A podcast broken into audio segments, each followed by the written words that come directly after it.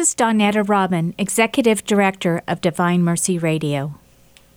This week, we're rerunning a one body show that I recorded several years ago about the physical consequences of abortion. It is a timely topic since Kansans are voting on the Value Them Both Amendment August 2nd. There are consequences to an abortion decision, and the physical consequences are not told to women. Recently, there have been other lies told. For example, the big news this past week is that you can still get an abortion if you have an ectopic pregnancy. an ectopic pregnancy is not an abortion. The doctor is treating the woman for a medical condition. An ectopic pregnancy is a disease condition that needs to be treated. If the outcome of that treatment results in the loss of the unborn child, then that is an unfortunate consequence. The definition of an abortion is the purposeful destruction of the unborn in the termination of a pregnancy. So, when the media is proclaiming that eliminating abortion will result in an ectopic pregnancy not being treated, well, that's just a downright lie. A miscarriage is not an abortion either. I've been told that some insurance companies are labeling a miscarriage an abortion. A miscarriage does not fit the definition of an abortion.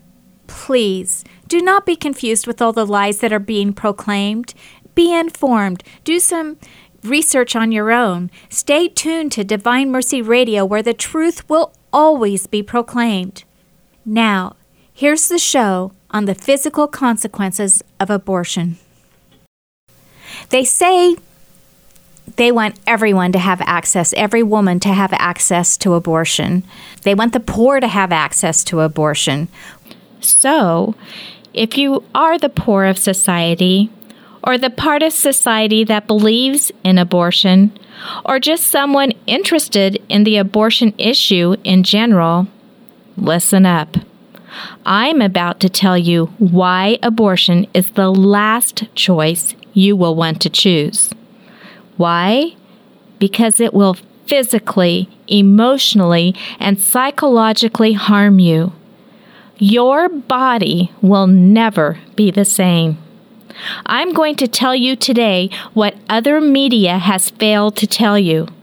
Abortion is detrimental to your health. Please note that I'm going to be addressing some issues that might not be for a younger audience.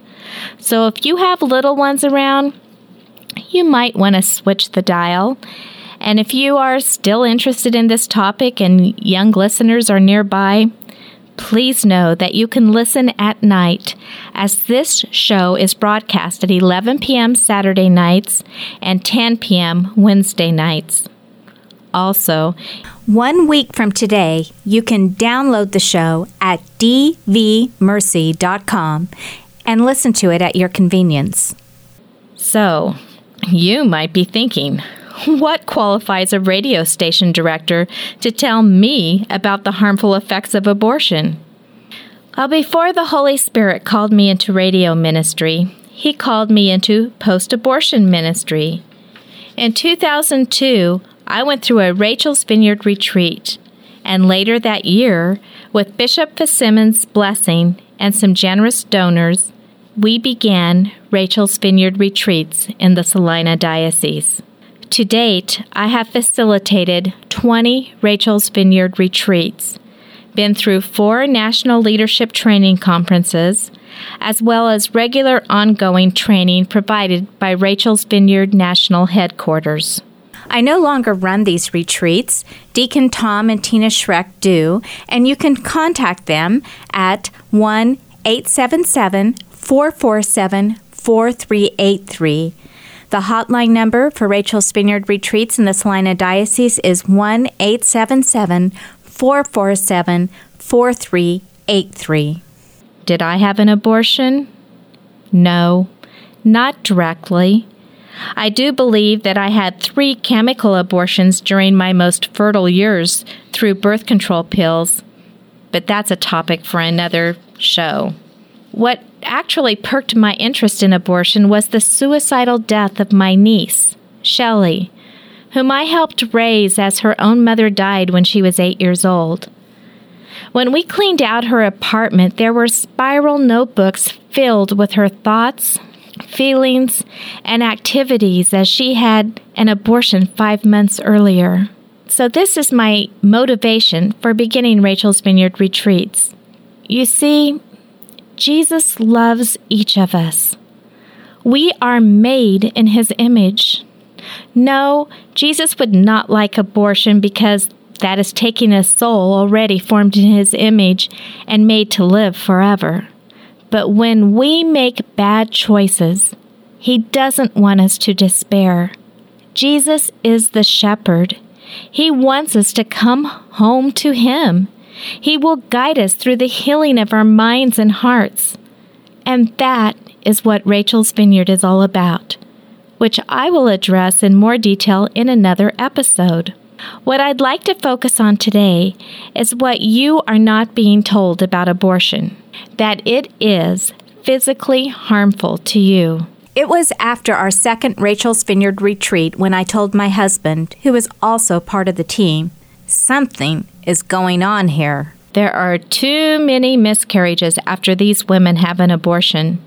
So I began doing some research, and this is what I found out. First of all, abortion is the only surgical procedure where the patient does not have to return for a follow up checkup. Get a load to that. So the women, you know, after they go home, they don't know what's normal for recovering and what's not normal. The most frequent physical consequence is post abortive hemorrhage. In my niece's case, we know that she had an abortion in October and was still bleeding in January because she documented this in her journal. You might be thinking, why didn't she just go to the doctor? Because if she did go to the doctor, she'd have to tell him or her about her abortion, and just telling someone can be too much to bear. So, like Shelley, many women reason it's just better to put up with the bleeding. It'll stop sometime. Think about the psychological factors here.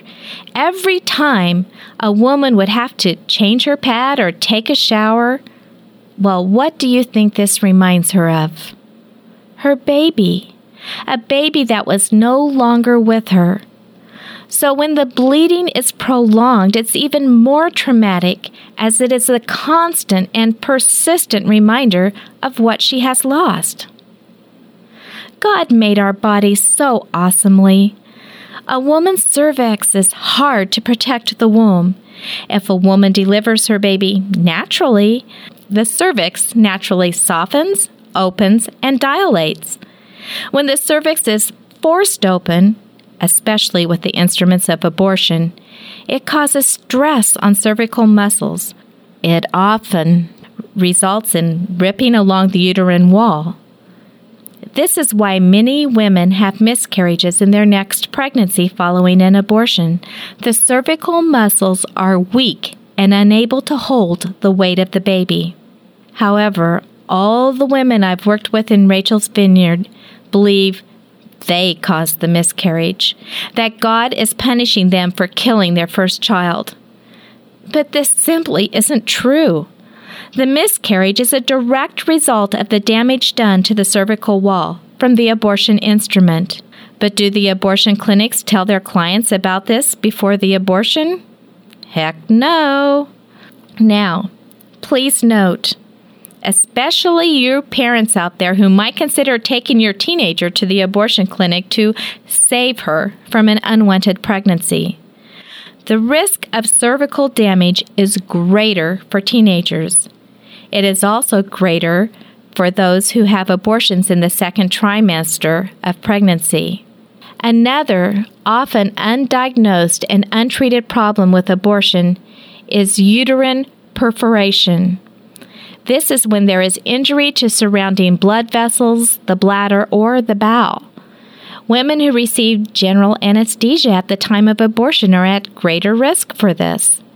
If untreated, a woman can hemorrhage or they may contract a bacterial infection which can go throughout their bloodstream.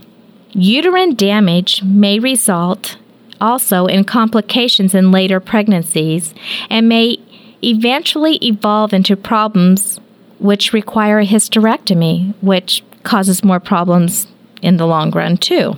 Cervical and uterine damage may also increase the risk of premature delivery, complications of labor, and abnormal development of the placenta in later pregnancies. These reproductive complications are the leading causes of handicaps among newborns.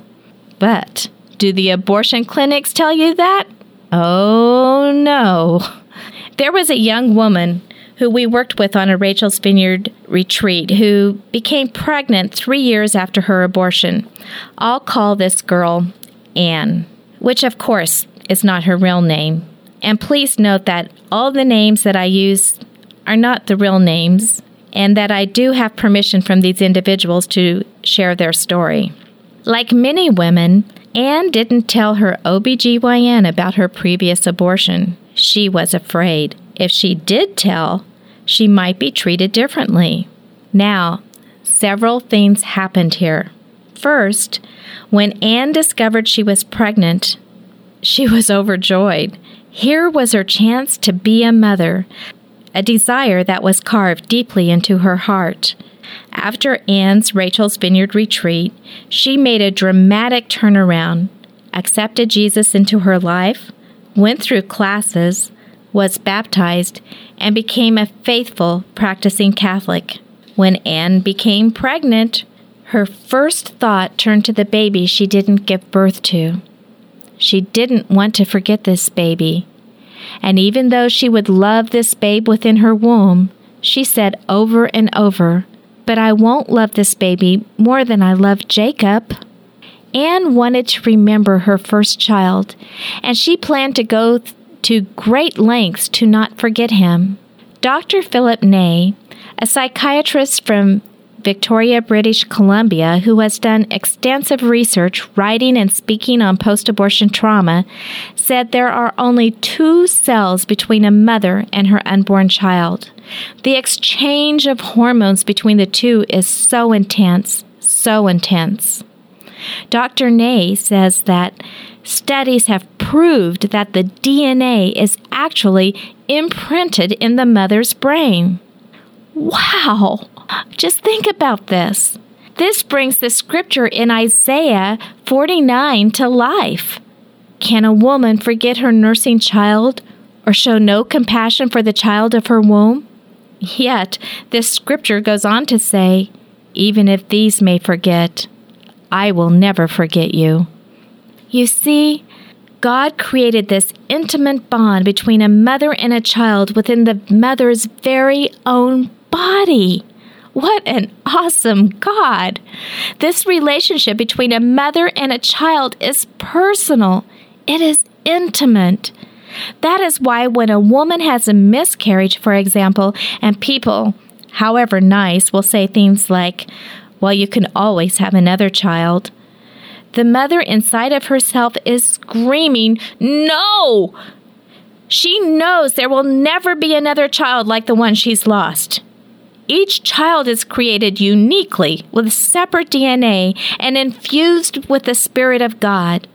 And this child, once created, no matter how small of a cell he or she is, will live forever.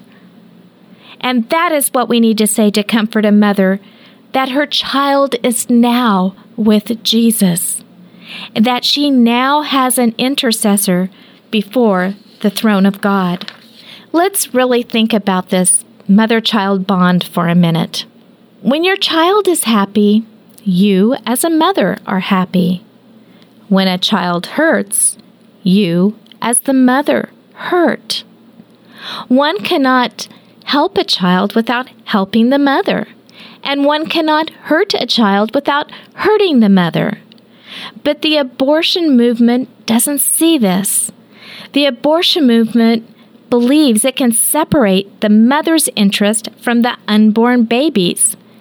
But a baby cannot be taken from a mother's womb without hurting the mother. It goes against the order of nature, and more importantly, it violates the sacredness of a woman's womb. It spiritually, emotionally, and physically kills the mother. And this, my friends, is the war on women we are facing today. The abortion rights people like to make out that the pro life people are radicals and fanatics. And, in a way, we are. We're radical about protecting God's gift of life, and we're fanatical about protecting women against the evil forces of abortion.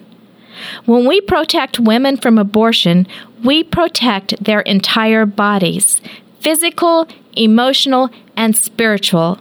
It's the healthiest thing for a woman. But let's get back to Anne's story for a minute. We now know why, in the second pregnancy, she was intent on remembering and loving the first child within her womb. Twenty weeks into Anne's pregnancy, she began bleeding and miscarried her second child. Oh, the child was perfectly formed that she delivered. She even breathed shallowly for nearly an hour before being taken home to the Lord. What happened? Anne's cervix was so damaged from the abortion three years prior that she was unable to hold the weight of her baby as her babe grew within her womb. The womb, which was meant to cherish and protect the child until birth, suddenly became a tomb. Guilt, shame, and remorse set in. Anne became depressed. She felt like she had killed her first baby and also her second.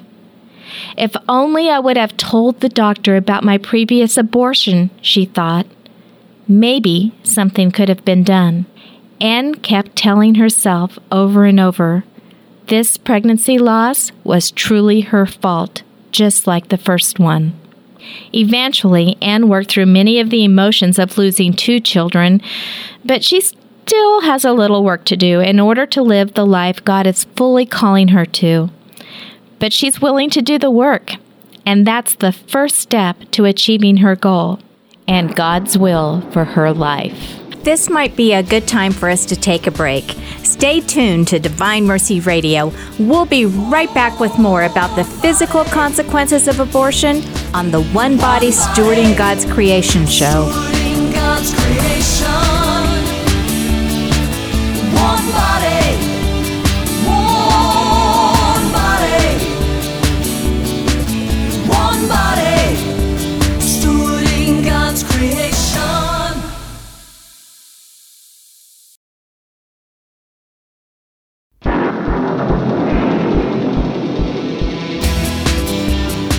We're back on One Body Stewarding God's Creation. One body. One body. With me, Donetta Robin.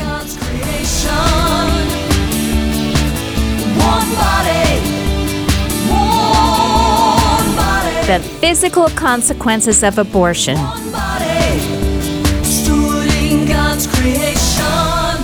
Before the break, we were talking about Anne, who lost one child to abortion, and then the damage to her cervix was so great that her second pregnancy resulted in a miscarriage. Anne suffered from guilt and shame because she did not tell her OBGYN about her previous abortion. And if she had, perhaps her second child would not have died. Anne is not so different from many other women we've worked with on Rachel's Vineyard Retreat abortion is much like rape. Once it happens, the victim, in this case, the living victim, works hard to cover up the crime. Many women have told us following their abortion, they were put into a room with other women, and all they could hear was sobbing and, in some cases, wailing. Not one woman left the clinic happy. And once they left the abortion clinic, they didn't talk about their abortion again. They covered up the crime. And when triggers kicked in, like seeing a pregnant woman or a child that would be the age of their child or eh, you know the boy the father of the baby anything like that they might try to talk about it with a friend but the friend would just dismiss the conversation saying things like you made the best choice so obviously talking about the abortion after the fact for most people is truly an uncomfortable experience. So what is a woman to do? She turns in on herself and she begins to slowly destroy herself, oftentimes physically, with things like eating disorders, cutting, alcohol and drug abuse, promiscuity, and many other symptoms to kind of dull or numb the pain. I will be getting into these specifically next week when we talk about the psychological and emotional consequences of abortion. But for now, let's just stick to the physical consequences abortion causes. In a Finland research study of post abortive women, it was found that 60%, 60%, my friends, had experienced suicidal tendencies after their abortion. Of these, 28% had actually attempted suicide, and 18% attempted suicide more than once. Now, listen up again. Teenagers are six times more likely to attempt suicide if they had an abortion in the last six months than teens who would have carried their pregnancy to term. Teens who abort their child are four times more likely to commit suicide, actually go through with it, actually commit the suicide, than adults who abort. So, suicide and abortion are directly related and it affects teenagers more than adults. To further expand on this claim, as we all know, China has this one child policy. Abortion is literally forced upon the women of China. And this was clearly seen on the internet when I'll probably butcher her name here, but Feng Jianmei was forced to undergo an abortion June 2nd, seven months into her pregnancy. Her husband was beaten, Feng herself was beaten and forcibly held down while a long needle was inserted through her abdomen and into her baby's skull. After the abortion, Feng's dead baby was laid next to her to further terrorize her. Now, pictures of this was posted all over the internet by Feng's husband to let the world know what the government of China is doing to its people. None of us can be silent about what's going on. Incidentally, the suicide rate for women in China is one in three. One in three women successfully attempt suicide in China. Folks, this is an atrocity and our government should be outraged. In another statistic, 70% of post abortion women believe it is morally wrong to abort a child. So when a woman goes against her own moral beliefs, oftentimes because of pressure to abort by parents, boyfriend, or other people, then they can't really wrap their minds around it, much less their hearts. They can't understand that they themselves actually had an abortion. In my niece's diary, this is what she wrote the morning of her abortion. This is before she ever even left her apartment to go to the clinic. And she wrote to our Lord as she often did. She says, Dear Lord, please give me strength as I enter into a confusing, unforgettable, and tremendously trying day. I sit here alone with my thoughts, wondering if you will ever find it in your heart to forgive me. I so desperately want and need to find you again. Where are you? And how come I turn away from you at moments when I should come to you? I don't feel you in my heart. Yet I know it's a conscious choice I make to not allow you in. Maybe I'm not ready. Maybe I'm not brave enough. Or maybe I'm just plain stupid. What am I searching for? What am I missing? What does every single day of my life supposed to mean? I have so many questions that will likely never have any definite answers. Why do I feel alone? Why do I continue to fail you? I failed your holy sacrament of marriage, and now I am failing you because I'm turning away from the precious gift of having a child. A child. A breathing, living, beautiful life that I created, but too selfish to accept from you. Will you still love me as a child of yours? Will I still love me after today? How will I ever find the words to express how I feel inside? Am I refusing to truly see what's in me? Or am I simply cold, heartless, insensitive, unfeeling, and selfish? So you can see the moral battle going on here before Shelley even left for the abortion clinic. Incidentally, I have written a book based on my niece's journals titled Where is My Rainbow? And it's titled such not because we're from Kansas, but because in one of Shelley's journal entries, she is writing to our Lord as she often did and asked, Where is my rainbow after the storm? So Shelley actually named the book. If you are interested in obtaining this book, you can go to Messenger Catholic Books, Gifts, Music, and Art in the Centennial Mall in Hays or contact me at 785 621 4110. The Finland researchers also found that many women who aborted in the year prior to their deaths were 60% more likely to die of natural causes four times more likely to die of injuries related to accidents, and 14 times more likely to die from homicide than women who carried their babies to term. Researchers noted that the higher rate of deaths related to accidents and homicide may be linked to higher rates of suicidal or risk taking behavior. After part of a woman dies, like the babe within her womb, part of her feels like she too should not live. Today, we're talking about the physical consequences of abortion, something you will not hear on other media. So, thank you for those of you who provide for this station. But now I kind of like to dive into how cancer is linked to abortion. Women who have a history of abortion have a higher rate of cancer. And the more abortions a woman has, the greater her risk. Cancers that have been linked to abortion are cervical cancers, ovarian, and liver cancer. Researchers say these increased cancer rates for post aborted women may be linked to the unnatural disruption of the hormonal changes which accompany pregnancy and untreated cervical damage or to increased stress and the negative impact stress has on the immune system. Another link is between abortion and breast cancer.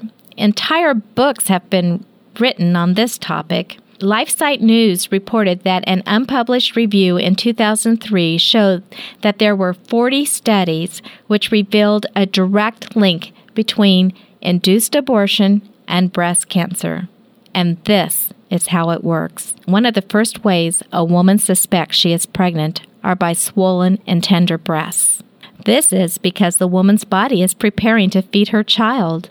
When a pregnancy goes full term, and even in the case of a natural miscarriage, the breasts lactate and return to normal. But when a pregnancy ends unnaturally, such as in the case of an abortion, these cells go dormant. And it is discovered that they can later come back and often cause cancer a woman's risk of breast cancer is higher if her abortion is linked to a first pregnancy. And also, the younger the person is when they have the abortion, the higher risk it is of future breast cancer. And what I find totally ironic about this is that the Susan G. Komen Foundation, a foundation that stresses they are searching for a cure to breast cancer, funds the number one abortion provider in the United States, Planned Parenthood. So, do you really think that the Susan G. Komen Foundation is looking for a cure? Or are they all about the money? I question their motives. And I do not give any money to cancer walks or races that will give even a portion of their money to the Susan G. Komen Foundation. Brothers and sisters in Christ, with all this data, after nearly 40 years of legalized abortion in our country, that absolutely and positively indicates abortion is physically harmful to the body, how can we possibly support a candidate for office that advocates harming women through abortion? How can we support a health care plan that makes abortion a part of good health care? How can we ever remain silent when such atrocities are being used to legalize and to destroy not only unborn babies, but to destroy women? Now, I'd like to say that if any of you women or men out there listening have been affected by an abortion decision, please, please give yourself the gift of a Rachel's Vineyard retreat. I will be talking about Rachel's Vineyard on a future episode of One Body because it shows how God works through the muck we've created in our society. We might turn our backs on God, but He never, never turns His back on us. Thank you, Lord Jesus Christ. Thank you for listening to One Body, Stewarding God's Creation today. Please tune in next week as I will address the emotional and psychological consequences of abortion. Now, I'm not a priest, so I can't end with a blessing, but I do hope that you find the goodness of God in your daily lives and that you be showered with abundant graces from heaven. And as always, if you can find a way to support Divine Mercy Radio, we sure could use the financial assistance, as it takes a lot of money to run this radio station and to produce local shows. Thank you, and we'll see you next week on One Body Stewarding God's Creation.